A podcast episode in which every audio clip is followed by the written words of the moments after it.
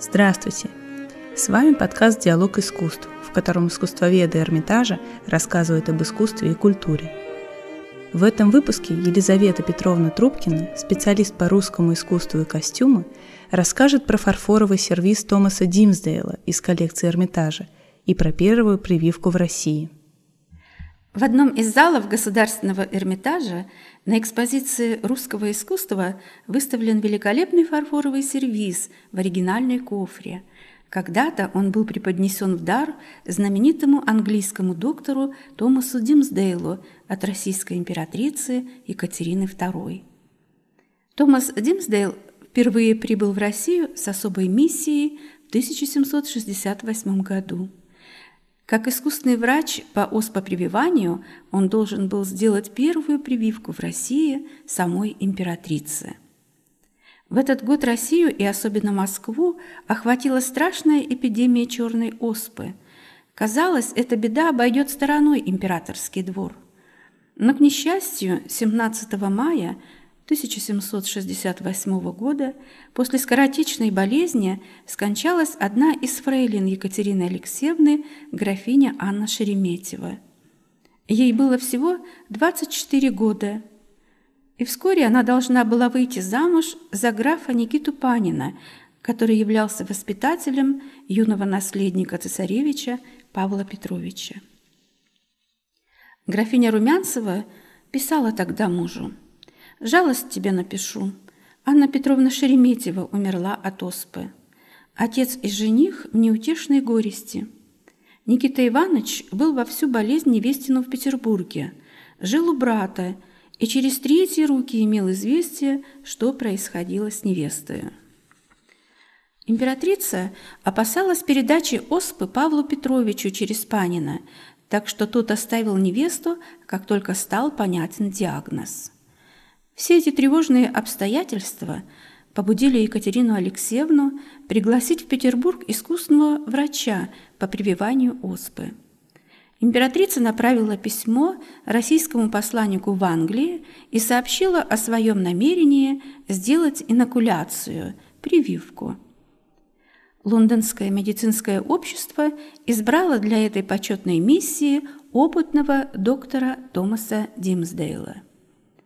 По прибытии в Петербург после детальных разъяснений и консультаций с представителями медицинской коллегии, с придворными лейб-медиками 12 октября 1768 года императрице была произведена инокуляция от черной оспы.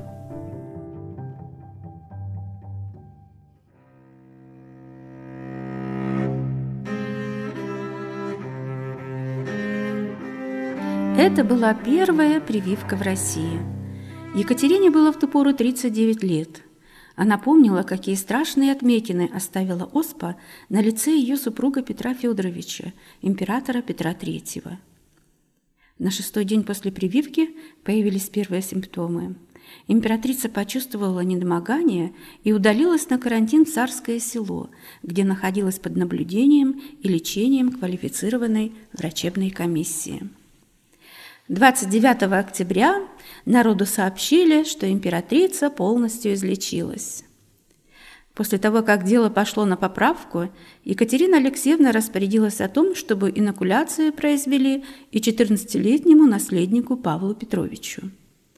1 ноября доктор Димсдейл сделал прививку цесаревичу. Современники отдали должное смелости императрицы и ее вере в медицинскую науку – Екатерина, решившись на такой рискованный эксперимент над собой и своим сыном, не только победила страх, но и подала тем самым блестящий пример своим подданным. Прививка от оспы с той поры стала обязательной для всех придворных.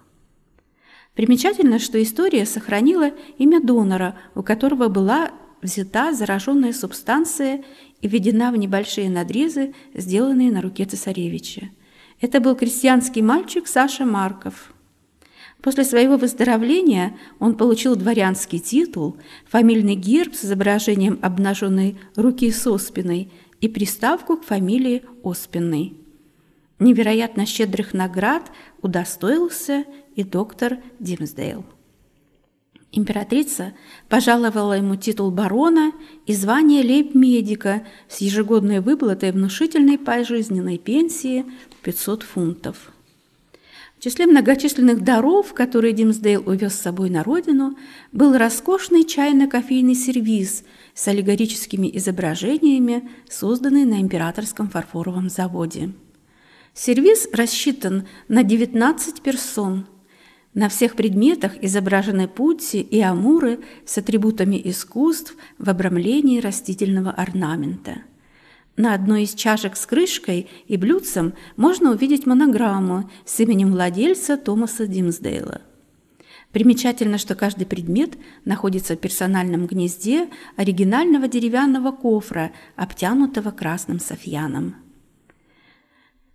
Почти 250 лет этот сервис хранился в Лондоне в семье потомков знаменитого доктора и был выкуплен у них в Эрмитажную коллекцию только в 2013 году. Со временем сервис Димсдейла занял свое почетное место в музейной коллекции, поскольку он является не только превосходным образцом раннего периода в развитии русского фарфора, но и своеобразным памятником талантливому английскому доктору Димсдейлу и поистине мужественному подвигу императрицы Екатерины Великой.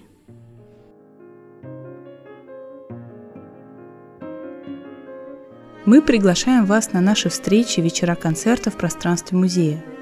Билеты можно найти на официальном сайте Эрмитажа в разделе «Диалог искусств». Наш подкаст можно слушать в социальных сетях и на всех стриминговых площадках. За музыку для нашего подкаста спасибо лейблу «Мелодия».